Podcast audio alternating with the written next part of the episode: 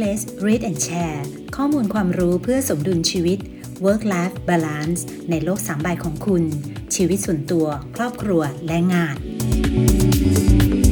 สังคมการทำงานนั้นปฏิเสธไม่ได้เลยนะคะว่าในวันหนึ่งๆเนี่ยเราต้องเจอผู้คนมากมาย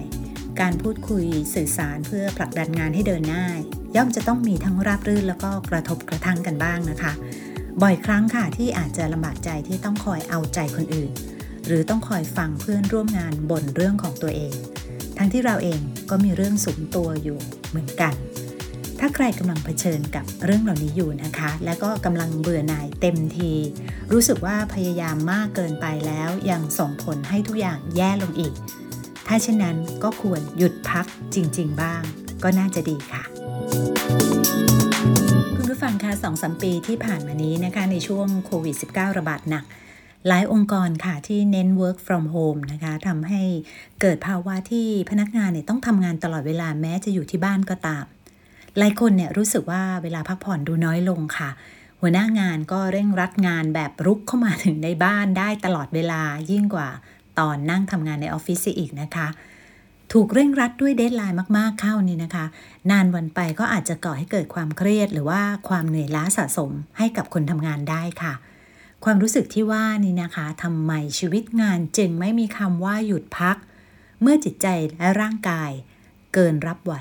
ก็ย่อมส่งผลให้ประสิทธิภาพการทำงานลดลงค่ะ แล้วก็จะหมดแรงนะคะ หรือว่าเลยเถิดไปจนถึงมีอาการซึมเศร้า แล้วก็เกิดภาวะหมดไฟในที่สุดน่าตกใจไม่น้อยนะคะ ที่การไม่ได้หยุดพักจริง ๆ กับงานที่ทำและเรื่องส่วนตัวที่เป็นปัญหา จะทำให้คนเราเนี่ยเสื่อมถอยได้ทั้งกายและใจ วิธีหลีกเลี่ยงภาวะเช่นนี้นะคะ หัวใจสำคัญค่ะ ต้องเริ่มจากตัวเราเอง ที่จะต้องสามารถจัดการแล้วก็รับมือกับความเครียด ซึ่งเป็นสาเหตุหลักของความเหนื่อยล้าทั้งหมดนะคะ การจัดการด้วยวิธีที่เหมาะสม จะช่วยเสริมพลังทางใจให้มีแรง เติมเชื้อไฟในการทำงานต่อไปได้ค่ะ การได้จัดระเบียบความคิดตัวเองนะคะ ให้ได้หยุดพักจริงๆ เป็นที่มาของหนังสือที่จะพูดคุยกันใน EP นี้ค่ะ เมื่อ 3 ปีที่แล้วนะคะ มีนักรีวิวหนังสือจำนวนไม่น้อยเลยค่ะ ที่พูดถึงหนังสือเล่มหนึ่งนะคะ ที่ชื่อว่า work life balance ด้วยการหยุดพักจริงๆ ซึ่งมีข้อความแนะนำหนังสือสั้นๆ เอาไว้นะคะว่า บอกลาอาการหมดแรงในทุกๆวัน เพิ่มประสิทธิภาพในการทำงานด้วยการพักผ่อนให้ถูกวิธี ผลงานเล่มนี้นะคะเป็นของนักเขียนชื่อดังชาวญี่ปุ่นค่ะ นายแพทย์มาสกิ นิชิดะ อาจารย์ประจำภาควิชาจิตเวชศาสตร์นะคะ มหาวิทยาลัยวาเซดะคุณหมอนิชิดะนี่นะคะเป็นแพทย์ผู้เชี่ยวชาญในการรักษาอาการเกี่ยวกับการนอนหลับ รวมถึงการพักผ่อนที่เหมาะสมด้วยค่ะ ซึ่งทุกอย่างเนี่ยนะคะได้ถูกรวบรวมเป็นองค์ความรู้ในหนังสือเล่มนี้ ที่เล่าถึงศาสตร์ของการพักผ่อนนะคะ แง่มุมของการทำงานยังไง ถึงจะเกิดผลดีสูงสุดต่อตัวเรา รวมถึงเทคนิควิธีการในการพักผ่อนยังไง เพื่อเติมพลังให้ได้มากที่สุด เป็นการเน้นสร้างสมดุลทำให้เห็นความสำคัญนะคะของการหยุดพัก ทั้งเรื่องงานแล้วก็เรื่องชีวิตส่วนตัว เนื้อหาที่อยู่ในเล่มนี้นะคะ ได้คัดมาจากประสบการณ์ในการให้การรักษาให้คำปรึกษาคนไข้ชาวญี่ปุ่นค่ะ ซึ่งญี่ปุ่นนี่นะคะถือเป็นชนชาติที่มีอัตราของการหยุดพักร้อนต่ำที่สุด ในบรรดาประเทศพัฒนาแล้วนะคะ แล้วก็มีค่านิยมขยันทำงานเพื่อสร้างคุณค่าให้ตัวเอง ยอมที่จะเหน็ดเหนื่อยอย่างแสนสาหัสเลยค่ะ เพื่อความก้าวหน้าในหน้าที่การงาน หนังสือ Work Life Balance มีทั้งหมด 5 บทนะคะ ไล่เรียงกันไปเลย ตั้งแต่บทแรกที่ว่าด้วยเทคนิคของการผ่อนจังหวะชีวิต หยุดพักระหว่างทางต้องทำยังไงกันบ้าง ส่วนบทที่2นะคะเป็นเทคนิคการพักผ่อนโดยการผ่อนจังหวะร่างกายให้ช้าลง บทที่ 3 เทคนิคการพักผ่อนอย่างชาญฉลาดเพื่อเพิ่มประสิทธิภาพงาน บทที่ 4เทคนิคการพักความสัมพันธ์ระหว่างบุคคล และบทที่ 5 นะคะ เทคนิคการหยุดพัก เรื่องที่จะต้องทำ โดยในแต่ละบทนี้นะคะ จะมีเรื่องย่อยๆ ที่เป็นเทคนิคชวนอ่านมากมายเลยค่ะ อย่างในบทแรกนะคะที่ว่าด้วยเทคนิคในการผ่อนจังหวะชีวิต หยุดพักระหว่างทาง เราจะได้รู้ถึงวิธีที่จะใช้เวลาในวันหยุดนะคะ ไม่ให้เกิดภาวะที่เรียกว่า ภาวะซึมเศร้าในวันหยุด คือเป็นอาการที่ไม่สามารถเพลิดเพลินในวันหยุดได้นะคะ เพราะยังกังวลเรื่องงาน และมองวันหยุดในแง่ลบ ทางแก้ง่ายๆ ของหมอนิชิดะก็คือทำจิตใจให้แจ่มใสพร้อมรับวันหยุด และออกไปหากิจกรรมที่ชอบทำค่ะ นอกจากนี้นะคะ ยังแนะนำเทคนิคในการหาเวลาแค่ 5 นาที เพื่อทำสิ่งที่ชอบในระหว่างวันทำงานด้วยค่ะ เป็นการพักขั้นการทำงานในแต่ละวันนะคะ บางคนเนี่ยอาจจะแฮปปี้หรือว่าปลอดโปร่งกับการได้ดื่มชาดีๆ สักถ้วยหนึ่งกับขนมหวานแสนอร่อยนะคะ หรือบางคนเนี่ยหยิบหนังสือที่พกติดตัวมาจากบ้านมาเปิดอ่านสักนิดหน่อย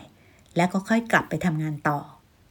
คุณหมอนิชิดะนะคะยังแนะนำให้รู้จักอู้งานสักนิดระหว่างเวลางานด้วยค่ะ ใช่ค่ะ ฟังไม่ผิดนะคะ การตั้งใจอู้งานเนี่ยถือว่าดีกว่าใช้เวลาลุยทำงานโดยไม่หยุดพักผ่อน แล้วก็ได้ผลงานที่แย่ลง พร้อมๆกับสุขภาพกายที่ถดถอย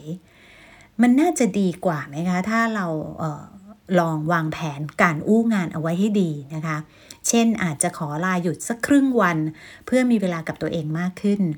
อันนี้ก็ถือเป็นการเพิ่มสีสันในวันทำงานนะคะ ช่วยเพิ่มแรงจูงใจในการทำงานตลอดทั้งสัปดาห์ให้ตัวเราได้เหมือนกันค่ะ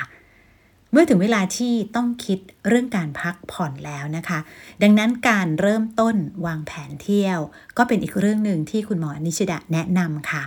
เที่ยวยังไงให้เป็นเรื่องสนุก ไม่ใช่เป็นภาระวุ่นวายแบบที่ใครหลาย ๆ คนแอบจะคิดอยู่นะคะ แผนนั้นที่จริงควรจะ แค่เตรียมตัวล่วงหน้านะคะ ไม่ต้องไปจริงจังยุ่งยากหรือว่าซีเรียสในการวางแผนมากจนเกินไป ถ้าต้องวางแผนเที่ยวไกลๆนะคะ แบบจัดเต็มเนี่ยบางทีเราอาจจะลองเปลี่ยนดูนะคะ ลองเลือกการเที่ยวใกล้บ้าน หรือในจังหวัดที่เราอยู่ ก็จะทำให้เรารู้สึกว่ามันเป็นจริงได้ง่ายกว่า แต่ว่าการเที่ยวง่าย ๆ แบบนี้เนี่ยนะคะ อาจจะเพิ่มอะไรใหม่ ๆ ลงไปในรายละเอียดของการเที่ยว ไม่ให้เป็นวันหยุดแบบเดิมๆซ้ำๆก็ถือว่าเป็นเรื่องแปลกใหม่ ตื่นเต้นไปกับการท่องเที่ยว ใกล้บ้านได้เหมือนกันค่ะ คุณผู้ฟังคะการใช้วันหยุดแบบได้ทำตามlist ที่เราร่างเอาไว้แบบคร่าวๆนี่นะคะ อาจเป็นเรื่องกิจวัตรประจำวันใกล้ตัวจนหลายคนเนี่ยอาจมองข้าม และก็ไม่เห็นความจำเป็นที่ต้องวางแผน เช่น list ที่อยากทำง่ายๆ อย่างการอยากนอนตื่นสาย อย่างการไปนั่งคาเฟ่ การนอนอ่านหนังสือออกไปกินข้าวกับเพื่อน แต่คุณผู้ฟังทราบไหมคะว่า พอเราทำแบบมีแผนเนี่ยมันจะให้ความรู้สึกว่าได้ใช้ช่วงเวลาอย่างเต็มที่มากกว่าเดิม พอหมดวันเนี่ยเราจะรู้สึกดีนะคะว่า เราได้พักผ่อนตามที่คิดไว้ครบแล้ว ไม่ใช่เผาเวลาไปวันๆพอหมดวันก็ได้แต่หันมาถามตัวเองว่าวันนี้เราพักไปแล้วหรือยังนะคะ ในบทถัดไปนี่นะคะหมอนิชิดะแนะนำเทคนิคการพักผ่อนอย่างชาญฉลาด เพื่อเพิ่มประสิทธิภาพงานค่ะคำแนะนำจากบทนี้นะคะก็คือ ให้ลองสลับระหว่างโหมดทำงานกับโหมดพักผ่อน ในการสลับจากโหมดทำงานไปเป็นโหมดพักผ่อนนั้นนะคะ ให้ลองทำสมาธิด้วยการหายใจเข้าท้องเนี่ย5นาที หรือว่าฟังเพลงโปรด พร้อมกับดื่มเครื่องดื่มที่ชอบ ก็เป็นอีกทางเลือกหนึ่งค่ะ ส่วนการสลับจากโหมดพักผ่อน ไปเป็นโหมดทำงาน คุณหมอนิชิดะบอกว่านะคะ ต้องฝึกการเปลี่ยนโหมดแบบรวดเร็วในทุกๆวันอย่างมีสติค่ะ นึกให้ออกเสมอนะคะว่าเวลาไหนควรทำอะไร หรืออีกวิธีนะคะที่สามารถจะเพิ่มประสิทธิภาพในการปรับเปลี่ยนโหมดได้ดี นั่นก็คือการกำหนดเดทไลน์ให้กับตัวเองค่ะ หรือว่าลองนึกภาพผลกระทบที่จะเกิดขึ้นนะคะ ถ้าเราล่าช้าในการทำงาน ร่างกายและสมองของเรานี่แหละค่ะ ที่จะรีบเข้าไปช่วยตอบสนอง ซึ่งกันและกันทันทีนะคะ เหมือนกับการปรับเปลี่ยนโหมดอัตโนมัตินั่นเองค่ะคุณผู้ฟังคะอีกเทคนิคหนึ่งนะคะที่จะเป็นการพักผ่อนอย่างชาญฉลาด นั่นก็คือ มันชาร์จพลังงานให้กับความจำใช้งานหรือว่า working memory นะคะ ซึ่งเป็นความจำระยะสั้นในระหว่างที่ทำอย่างอื่นควบคู่ไปด้วย หากความจำใช้งานนั้นทำงานได้ไม่เต็มที่เนี่ยเราอาจจะหลงลืมอะไรบางอย่างที่เพิ่งทำไปเมื่อสักครู่ก็ได้นะคะ หรือว่าทำให้ตัดสินใจผิดพลาดได้ วิธีการชาร์จพลังงาน ความจำส่วนนี้ก็คือการหาเวลาพักผ่อนหรือว่างีบหลับสั้น ๆ ในวันทำงานค่ะ หลักการของเรื่องนี้นะคะ การใช้วันหยุดอย่างมีคุณภาพให้ได้พักผ่อนจริง ๆ มันจะช่วยให้สดชื่น ช่วยฟื้นฟูสภาพจิตใจให้แข็งแรง แล้วก็ทำให้เรามีไอเดียใหม่ ๆ นวัตกรรมสร้างสรรค์ต่างๆเนี่ยก็จำเป็นต้องมีการพักผ่อนที่เพียงพอค่ะการชาร์จพลังงานให้สมองแล้วก็ระบบความจำใช้งานนั้นนะคะ กุญแจสำคัญของเรื่องนี้ก็คือ ฟื้นฟูด้วยการนอนหลับพักผ่อนให้เพียงพอค่ะ ไม่ว่าจะเป็นการนอนหลับในตอนกลางคืนนะคะ หรือแม้กระทั่งการหยุดพักระหว่างทำงาน คุณหมอนิชิดะเนี่ยแนะนำค่ะว่าให้ลองงีบหลับสัก 15 นาทีในช่วงทำงานนะคะ มันจะช่วยให้การทำงานของสมองนั้นทำงานเกี่ยวกับความจำใช้งานได้ดีขึ้นจริง ๆ ค่ะและก็เคล็ดลับการนอนที่ดีอย่างหนึ่งนะคะก็คือ เวลากลางคืนจะต้องมืด และเวลากลางวันต้องสว่าง ควรระวังแสงสีฟ้าจากหน้าจอโทรศัพท์ หรือว่าแท็บเล็ตนะคะที่จะรบกวนการนอน แล้วก็งดเว้นเครื่องดื่มแอลกอฮอล์บุหรี่ รวมถึงชากาแฟด้วยค่ะ นอกจากนั้นนะคะ การทำให้ร่างกายอบอุ่น ก็ช่วยให้นอนหลับลึกได้ดียิ่งขึ้นค่ะ เทคนิคต่อไปนะคะสำหรับการพักผ่อนอย่างชาญฉลาดเพื่อเพิ่มประสิทธิภาพงาน ก็คือการรู้จักทำงานแบบเบาบ้าง หนักบ้างสลับกันไปค่ะการทำงานแบบหนักนั้นจะทำให้เราเนี่ยเกิดความรู้สึก เจิดจ้านะคะ สมองปลอดโปร่ง ส่วนการทำงานแบบเบาๆ นั้นจะทำให้เกิดความรู้สึกอารมณ์ดี การสลับทำงานทั้งสองแบบนี้นะคะ จะทำให้สามารถทำงานได้อย่างต่อเนื่องจนสำเร็จค่ะอาจลองปรับเปลี่ยนวิธีการทำงานในแต่ละวันนะคะ ไม่ใช่แค่เพียงทำงานให้เสร็จ ๆ ไปนะคะ ลองละมือจากงานที่ทำอยู่ และให้เวลาสมองได้พักผ่อนบ้าง ออกไปหาอะไรทานเล่น หรือว่าคุยกับเพื่อนร่วมงาน เดินออกจากโต๊ะทำงานสัก 15 นาที ก็จะช่วยให้เราได้พักผ่อน แล้วก็ผ่อนคลายมากขึ้นกว่าเดิมค่ะ คุณผู้ฟังคะในบรรดาบทต่างๆ ในหนังสือเล่มนี้นะคะ มีบทหนึ่งค่ะที่น่าสนใจ คือบทที่ว่าด้วยเทคนิคการพักความสัมพันธ์ระหว่างบุคคล สังคมการทำงานนั้นปฏิเสธไม่ได้เลยนะคะ ว่าในวันวันหนึ่งเนี่ยเราต้องเจอผู้คนมากมายค่ะ การพูดคุยสื่อสารเพื่อผลักดันงานให้เดินหน้า ย่อมจะต้องมีทั้งราบรื่นแล้วก็กระทบกระทั่งนะคะ บ่อยครั้งนะคะอาจจะลำบากใจที่ต้องคอยเอาอกเอาใจคนอื่น หรือว่าต้องคอยฟังเพื่อนร่วมงานบ่นเรื่องของตัวเอง ทั้งๆทที่เราเองเนี่ยก็มีเรื่องสุมตัวอยู่เหมือนกัน ถ้าใครนะคะกำลังเผชิญกับเรื่องเหล่านี้อยู่ และก็กำลังเหนื่อยหน่ายเต็มทีค่ะ รู้สึกว่าพยายามมากเกินไปแล้วนะคะ ยังส่งผลให้ทุกอย่างแย่ลงอีก ถ้าเช่นนั้นก็ควรหยุดพักจริง ๆ บ้าง ก็น่าจะดีค่ะ ในบทนี้นะคะ มีทั้งเคสที่รู้สึกเหนื่อยที่ต้องพยายามเอาใจใส่ความสัมพันธ์กับคนอื่นมากจนเกินไป คุณหมอนิชิดะนะคะ ได้มีมุมมองต่อเรื่องนี้ค่ะว่า ที่จริงปฏิสัมพันธ์กับคนอื่นเนี่ยนอกเหนือตัวเองเนี่ยเป็นเรื่องปกติของมนุษย์ ซึ่งเป็นสัตว์สังคมนะคะ เราจำเป็นต้องใช้ชีวิตโดยตระหนักถึงคนอื่นด้วย ในขณะเดียวกันลองมองกลับกันนะคะ เมื่อเราอาศัยอยู่ร่วมกับคนอื่นจำนวนมาก ๆ เนี่ย บางทีก็ถือเป็นโอกาสดีนะคะ ให้เราเนี่ยได้รู้จักตัวตนของตัวเองด้วยเช่นกัน การเอาใจใส่ในที่ทำงานนั้นนะคะ ย่อมมีระดับแตกต่างตามลักษณะความสัมพันธ์กับคนอื่นค่ะ กับหัวหน้างาน กับเพื่อนร่วมงาน หรือว่ารุ่นน้องในที่ทำงานก็ต่างกันออกไปนะคะ กับบางคนแค่ถูกเรียกก็เกรงตื่นเต้นแล้วนะคะ ยิ่งต้องพบกับคนที่ไม่เคยเจอมาก่อน แล้วก็ต้องพูดเรื่องสำคัญกัน ก็ยิ่งมีอาการมากขึ้น เป็นเรื่องช่วยไม่ได้นะคะ ที่เราจะต้องตั้งท่าเตรียมพร้อมตลอดเวลาที่ใครบางคน ที่เราจะต้องเจอนั้น เราไม่รู้จักเป็นการส่วนตัวมาก่อน หรือว่าหนักไปอีกก็คือ เป็นคนที่เราไม่ชอบ ถึงแม้จะมีเรื่องธุระจริง ๆ ที่ต้องพูดคุยกัน แต่ไม่สามารถทำใจชวนคนที่ไม่ชอบพูดคุยได้สักทีนะคะ แต่ความกังวลในเรื่องความสัมพันธ์ไม่ได้มีเพียงแค่นี้ค่ะ เพราะเบื้องหลังของความเหน็ดเหนื่อยกับการเอาใจใส่ผู้อื่นเนี่ยนะคะ บางทีก็ไปถึงขั้นที่เราคิดมากจนเกินไป ว่าเราไปสร้างความเดือดร้อนอะไรให้เขาหรือเปล่า จนเข้าสู่ระดับความกังวล แล้วก็ความกลัว ความสัมพันธ์กับคนอื่น เพราะที่สุดแล้วนี่นะคะ ทุกคนก็อยากเป็นคนดี เป็นคนที่ใครๆก็ชอบนะคะ หากสามารถทำได้ ทางเลือกที่ดีกว่าตามคำแนะนำของหนังสือเล่มนี้นะคะก็คือ ให้ลดระดับการใส่ใจคนอื่นลงค่ะ จากระดับที่มากเกินไปก็ลงมาที่ระดับปกตินะคะ หมายถึงพักใจบ้างในบางครั้ง และอาจจะต้องตัดความสัมพันธ์กับคนอื่นบ้างในบางช่วง เราอาจไม่จำเป็นต้องรีแอคตลอด 24 ชั่วโมงกับทั้งคนที่เราไม่ชอบ และคนที่เขาไม่ชอบเราค่ะ เราอาจจะต้องเรียนรู้วิธีพักแบบเว้นระยะห่างนะคะ คล้ายๆกับการปิดสวิตช์กับคนเหล่านั้นไปสักพักหนึ่งค่ะ ถือเป็นการพักที่เราควบคุมเองได้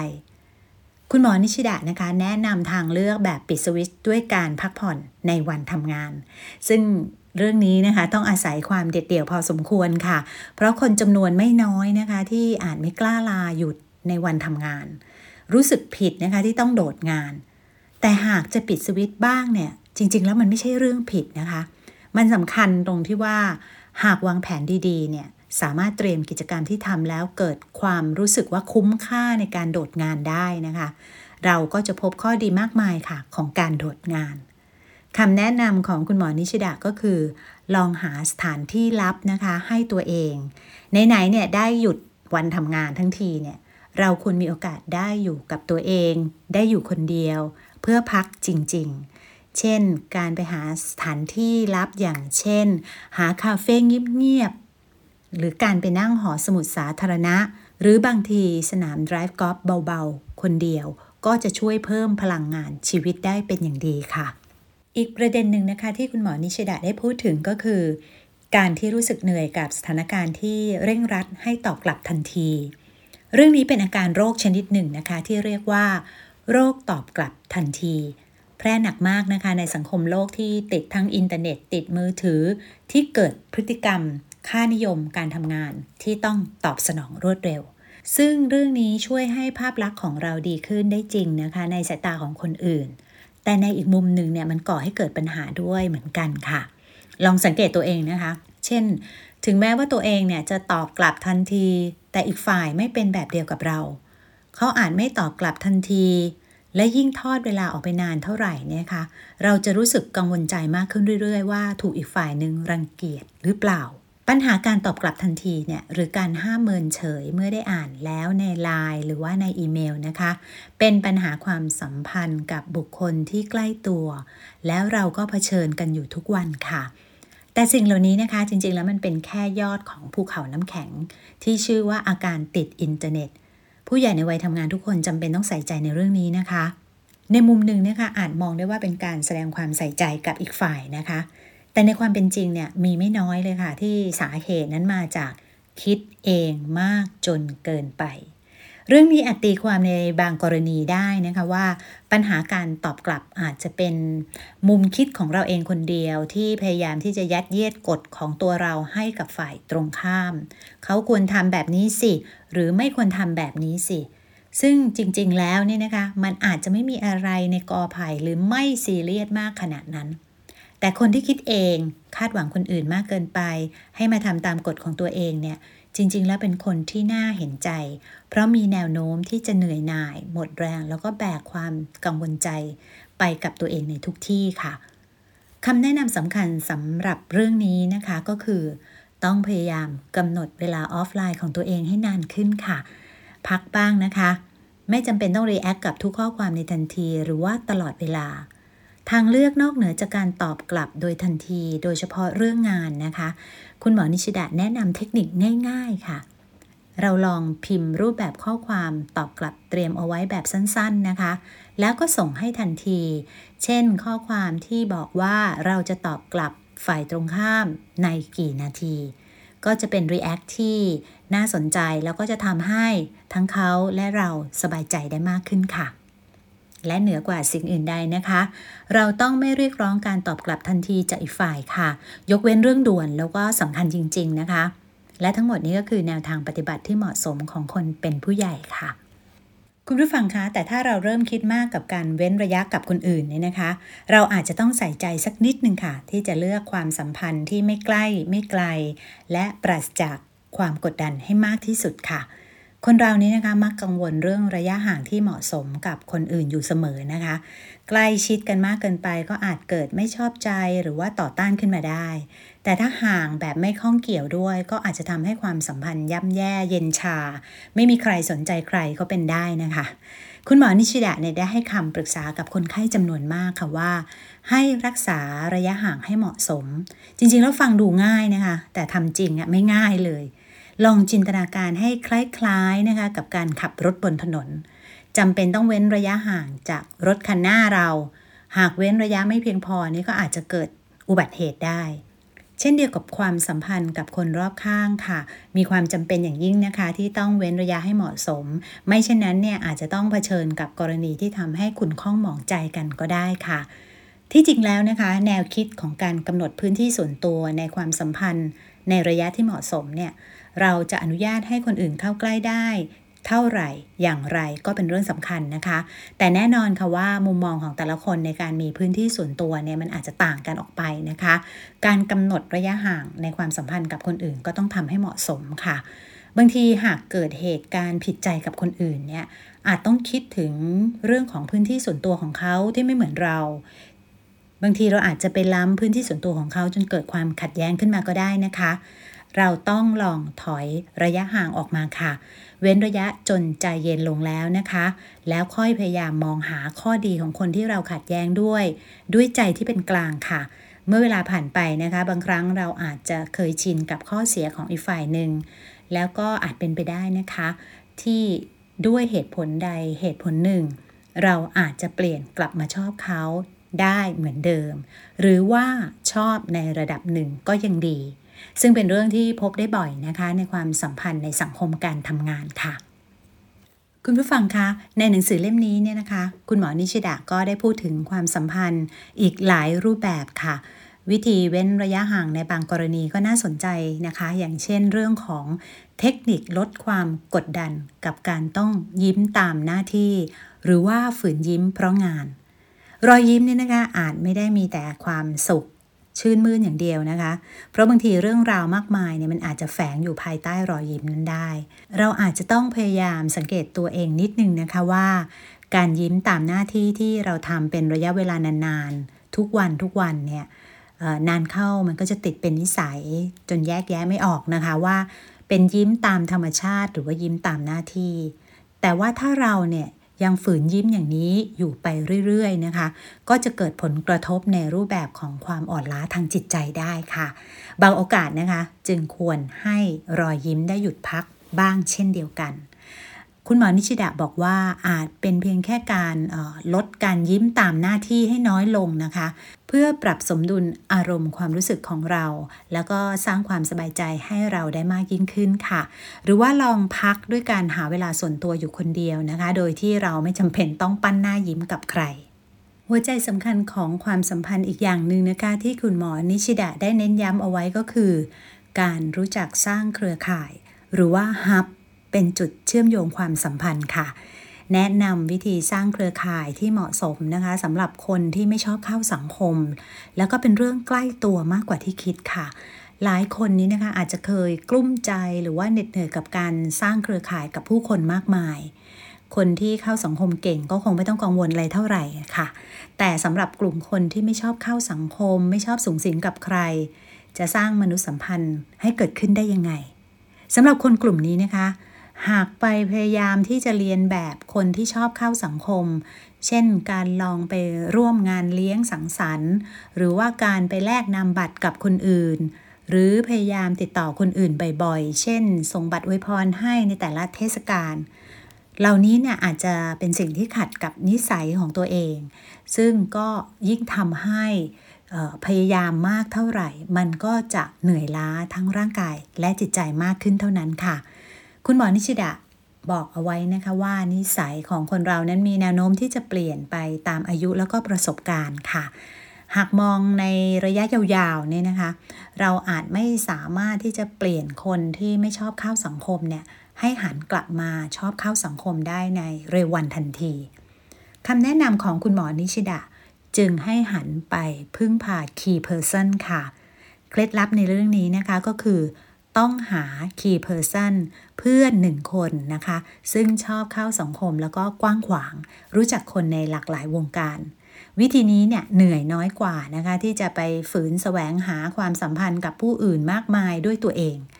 เป็นการช่วยลดภาระทางจิตใจของเราได้เหมือนกันค่ะ กับการสร้างฮับหรือว่าจุดเชื่อมต่อของเครือข่ายนั้นขึ้นมา ถ้าเราโชคดีนะคะ เราได้เจอคนคนนั้นที่เป็นฮับให้เราได้ ก็จะช่วยเพิ่มออโอกาสความสำเร็จ แล้วก็ปฏิบัติได้จริงมากกว่า และต้องไม่ลืมนะคะที่จะรู้จักให้แล้วก็ช่วยเหลือในรูปแบบใด รูปแบบหนึ่งต่อฮับของเราด้วยค่ะ และทั้งหมดนี้นะคะ เป็นเพียงแค่บางเทคนิคที่คุณหมอนิชิดะรวบรวมไว้ ในหนังสือ Work Life Balance นะคะ ด้วยการหยุดพักจริง ๆ ยังมีคำแนะนำแล้วก็เทคนิคง่าย ๆ ใกล้ตัวอีกมากค่ะ ที่ปรากฏในหนังสือเล่มนี้นะคะ ลองติดตามหาอ่านค่ะ ยังคงหาอ่านได้ตามร้านหนังสือทั่วไปนะคะ หวังว่านะคะเมื่อได้อ่านหนังสือเล่มนี้แล้วเนี่ยจะทำให้ชีวิตงานชีวิตส่วนตัว ได้มีมุมลับได้หยุดพักจริง ๆ กันได้บ้างค่ะ ขอบคุณสำนักสนับสนุนสุขภาวะองค์กร สสส และมูลนิธิสถาบันพัฒนาการเรียนรู้ ผู้สนับสนุนรายการ ภายใต้โครงการศูนย์สื่อสารและประสานงาน ภาคีเครือข่าย สุขภาวะองค์กร พบกับ Happy Workplace Read and Share EP หน้านะคะสำหรับวันนี้ สวัสดีค่ะ